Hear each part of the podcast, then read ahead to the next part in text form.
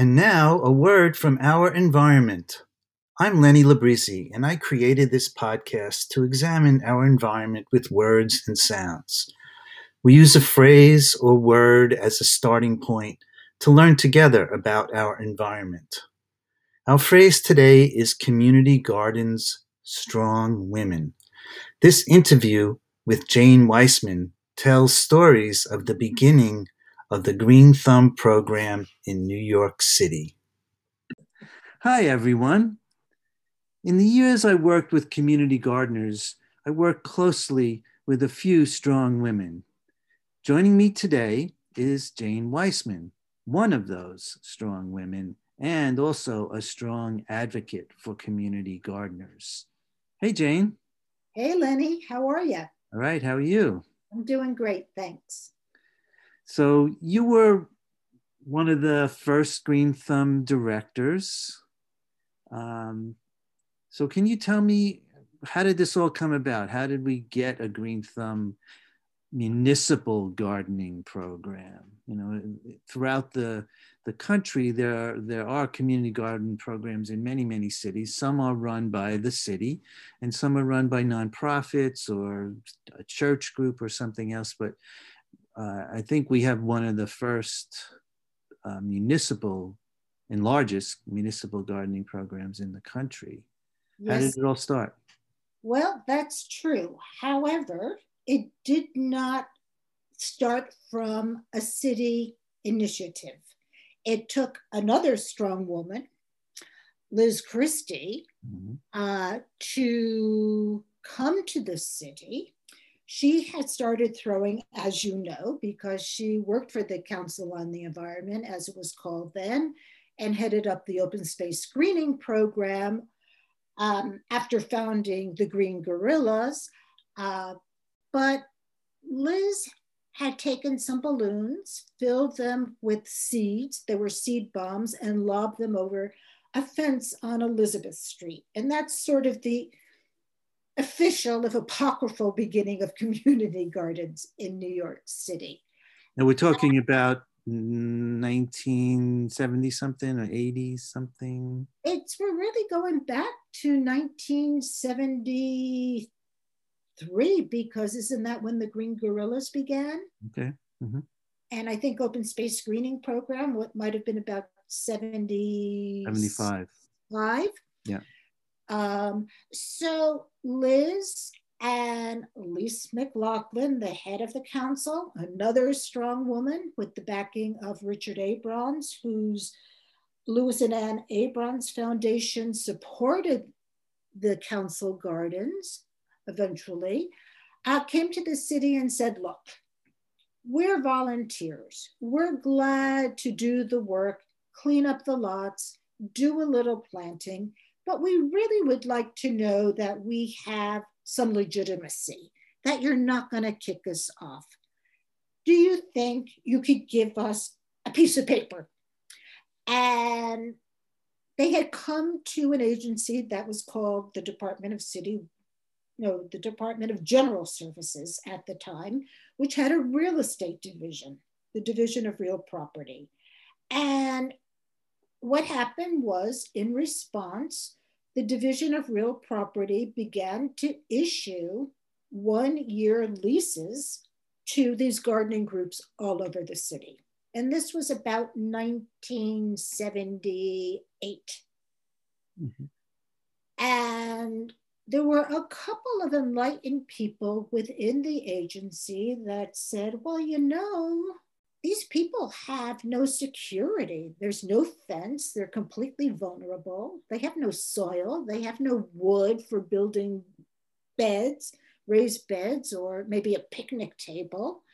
Um, let's see if we can get them some money, like a community development block grant. So they filed an application with the city's Office of Community Development within the Office of the city's Department Management and Budget, OMB, Office of Management and Budget. and they got money. And this, that, was fed, this, this was federal money that came federal money. It yeah. was not tax levy. if it were tax levy that was demanded to run the gardens, there probably would have been no green thumb. But since the city wasn't paying for it, it wasn't tax levy, it was like, great, we got federal bucks to do this. Yeah. So Green Thumb started out as with one part time person, and all that person did was issue leases. And then when it got the block grant, it began to hire people because if we were going to have materials, you needed a warehouse to store them and from where you could distribute them. You wanted to train people and how to design, build, and plant a garden. So it began to be a real program. I think it was 1980 that my predecessor, Ken Davies, came. And he made it a real program. Up until then, it was just run by these real estate people. Ken was a trained agronomist. So he, and he ended up working for Save the Children. So, you know, he had those community organizing skills, which were really important when you're working to create community gardens. Right. If you want something more than just the leasing program. That's right. With the federal money, it could be more than just a leasing program. And so I came to Green Thumb in 1984. Ken went off to save the children. He went to work in the Sudan. And at that time, there were about 700 gardens on the inventory.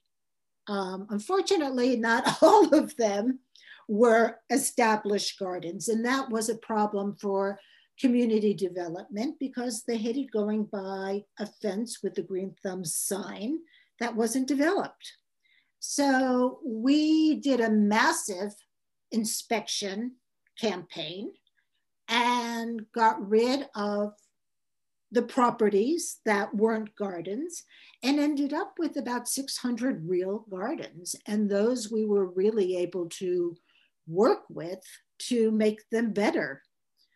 And um, during my years at Green Thumb, which were from 1984, October, until about October of 1998, um, a lot more greening programs developed within the city. So people who had leases from Green Thumb got their initial fencing and lumber and soil and seeds and shrubs and orchard please, trees could take advantage of organizations like the Green Guerrillas, which Liz uh, began, and then Tessa Huxley took over for and ran for many years, another strong woman.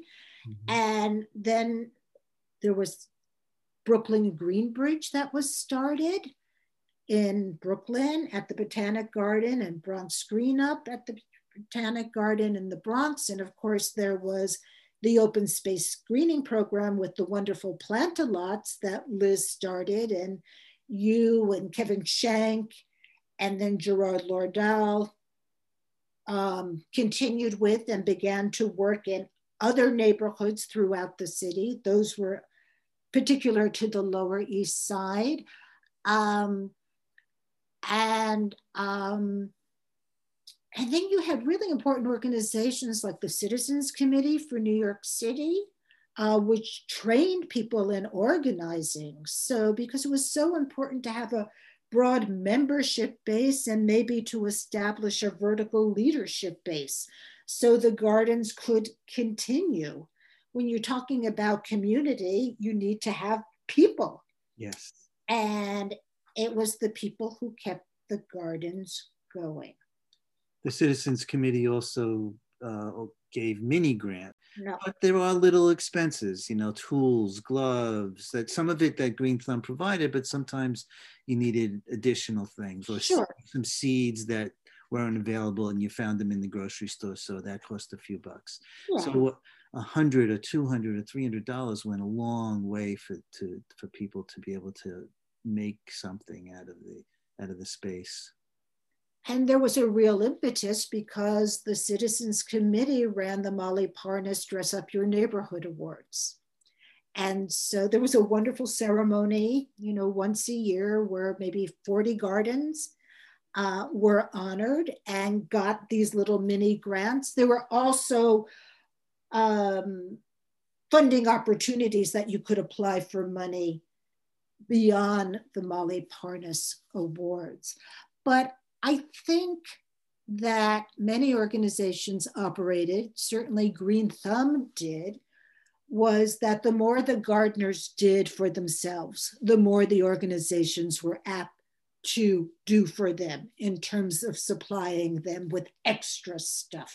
Yeah, yes. You know, the gardeners, and you know, I can name so many of them because it was such a joy to work with these dedicated people. They were so passionate about these gardens. And they would come to me, and I'm sure they came to you and to everybody else who helped them and say, Thank you, thank you. And I would say, No, no, no, no, no. It's we who are thanking you because you're doing this work. You are making your neighborhood stronger and healthier. You are changing your lives, your neighborhoods, and you're going on to other projects in the neighborhood. The, the gardens, I think, in many ways were a real, maybe the first act of self empowerment for many of these groups. Oh, absolutely. The you know people, you know, all right. So very often the impetus was the block had a vacant, dirty lot. So let's get together and clean it up because we live here, we're staying here, you know we can't wait for the city to come let's just do it. And then then they would see that there was a problem with the school so they get involved with the school or with the sanitation pickup or a, a drug problem on the block. So yeah it was it was a proving ground for for neighborhood leaders. And so it was a great thing that they were also getting this training. And that brings up the, the um, Green Thumb Grow Together, um, which was a, a, training opportunity and also a, a community organizing opportunity. Um, can you talk about how that, the, the genesis of that and, and yeah. describe it, it more than I am? So I joined Green Thumb in October of 1984. Three weeks later, I went to Austin for my first American Community Gardening Association conference and actually gave a talk on one of Green Thumb's programs, the Land Reclamation Project. From your wealth of experience in, th- in your three months. My three weeks. three weeks. Three weeks. But they had already put me on a tractor, so I kind of knew what it was like. Uh, but you know, they created meadows on these large tracts of land, and the whole idea was to make them attractive enough that they would be developed and get them off the the the land rolls and made into something. Unlike the gardens, which we wanted to preserve, and of course we'll talk about that in a little bit. So um, I guess it must have been about November or December um, I'm talking with the PR people in the agency about, you know, things we could do for Green Thumb. And I don't know where the idea of a conference came up, but it was like, okay, sounds like a great plan. Let's do it. And within that meeting, we came up with the name, the GTGT, the Green Thumb Grow Together. Mm-hmm. Uh, green thumb was a capital G, a capital T. Nobody could ever spell it correctly. Mm-hmm. And I reached out to all my gardening colleagues. Um, and of course, many of them were at Cornell Cooperative Extension. Gerard was there. Were you at that first conference? Were you on staff in 85? No, I started in 86. So okay. So we had that first conference in March around, you know, around the first day of spring. And um, it started at eight in the morning with breakfast, and we served lunch, and we had two sessions of workshops in the morning and two sessions of workshops in the afternoon. Um, we, we offered 19 workshops. We thought we were so great in offering 19 workshops. These days, over 50 workshops are offered at the Green Thumb Grow Together. It's extraordinary. And, and this year it was virtual too. So, uh, what an achievement that must have been. Yeah. but one of the things we did, and they were great. I mean, they just range from, you know, very basic topics, you know, about soils to more elaborate topics about orchards, um, you know, planting orchard trees. There was some community organizing, there were some arts and crafts. But in the afternoon, one of the things we did, and, and I think this was very important, we had breakout sessions by geographic neighborhoods. So we had all the Manhattan groups together, and maybe there were two breakout sections for the Bronx and one for Queens, and probably two for Brooklyn because most of the half the community gardens were in Brooklyn. And that was a way for people to meet each other and to know where there might be a neighboring garden that they could visit and maybe swap seeds or borrow tools or just to see what they were doing, you know, with a rain barrel um, or compost area. And I think those were very, very useful. And then we tried to have, you know, one big party in every borough in the summertime and just, you know, choose one big, beautiful garden and invite everybody from the borough to that garden. And we would have food and chit chat and just a really nice time. Um, you know, not because we know that people stay pretty close to their home. There have been studies that people don't venture most of the time more than three blocks from their home. In any but direction. It could, yeah. But it could be just in one direction yeah. and not know about the garden two blocks behind them. In the direction they don't go. exactly. And there could be a really, you know, there could be people there they really should get to know because it could be a really nice partnership. So, you know, there are all these groups. And of course, at the Grow Together, the gardeners, the Green Thumb gardeners, learned about all these other organizations that could help them. And we always said, hey, get whatever you can from whomever you can get it. Yes. Um, because we all want to help. And it seemed to work, and we all worked pretty well together too. Yes. Um, I think, you know, we all kind of had particular focuses, but over overlapping focuses. Also, part of what we did at Council on the Environment and then Grow NYC was sort of uh, do the things that Green Thumb couldn't do for one reason or another. Mm-hmm. You know, the the procurement, you know, that for the city it was you know very involved and complicated, whereas we could very easily buy materials because we were a nonprofit and as long as you know we got one person's approval not you know a whole line of people to approve something. Um, and you know there wasn't rules about well you can only spend this amount of money and you can only buy it from this particular vendor you know. So that's what that that was i think part of what our niche was was to be able to help the gardens when green thumb couldn't and you had the grow truck. So you would, you or Lars or whomever was driving it would come to the warehouse and we you know pick up the allocation of materials for people who didn't have cars or couldn't get to the warehouse yeah. or didn't have a truck because the initial allocation would be a few rolls of fencing and four by four pieces of lumber for the fence posts, and then there were two by tens for the beds and and tools and cement.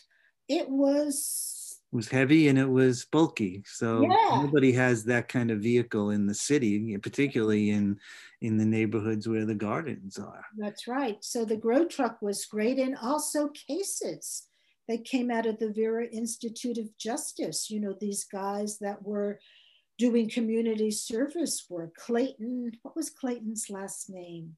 Is it Williams? Yes, Clayton Williams, really great, great guy. And he would sometimes come to the warehouse and do pickups. And those guys often would install the fences for the gardeners, especially if it was a group of older people. You know, help unload the truck, you know, those Yeah, kind yeah, because you know, a lot of the gardeners were older people from the American South originally. Mhm. And you know they just didn't have the strength anymore to dig those post holes and you know make the cement and put the cement in and you know all that stuff put in the posts and then stretch the wire and then bang the beds together Mhm. um So so it, it was a great collaboration of you know agencies and nonprofits that you wouldn't ne- wouldn't necessarily say, well, this is a community gardening organization like cases as as you're mentioning right Yeah, now. yeah. Um, that that really made it all all come together and work together. Um, And other agencies were really helpful too. It's like I used to say that my agency, Department of General Services, was the least helpful of all. In fact, the land, for the most part, that the gardens were on was disposable property. It was land that had come into the city ownership because it had been abandoned. Maybe there had been a building there that had been torched in the 80s. There was a lot of arson for insurance purposes. Landlords abandoned buildings and you know for not and there was non-payment of taxes. So the city had this glut of property that it wanted to get rid of. So there was a lot of land around, and you know the gardeners wanted to put dibs on it. And of course, it just wasn't so easy. They had to fill out an application and it had to go before the disposition committee to make sure that no agency was interested in it. Um, Yeah, some of that disinvest investment actually went back to the 1960s. You know, the, when the Bronx was burning in 1967, and you know Right. neighborhoods like Bushwick um, and Brownsville. You know, and and the, and a lot of that land stayed vacant for many, many, many, many years. Um, well, Bushwick really suffered after the blackout of 1977 because there was all that looting that took place. Yeah. Um, and it took years, years for Bushwick to recover, if it's even fully recovered. You, Probably you you you just alluded to the fact that the Department of General Services was probably the least helpful city agencies, and that brings up another question about um, Green Thumb. Actually, got there was a crisis of Department of General Service or what services, or if it was called Department of Citywide Administrative Services at the time, decided they didn't really, th- this wasn't their thing. They were about property, ma- you know, getting rid of property, not not managing and not like you know having parties and and, and conferences and and all that kind of stuff. How, what happened? Green Thumb now faced a crisis. Listen to the next part of Community Gardens Strong Women, my interview with Jane Weissman, as Jane explains how Green Thumb was saved. We hope this podcast has provided you with helpful information and sounds. Please tell your friends about, and now, a word from our environment.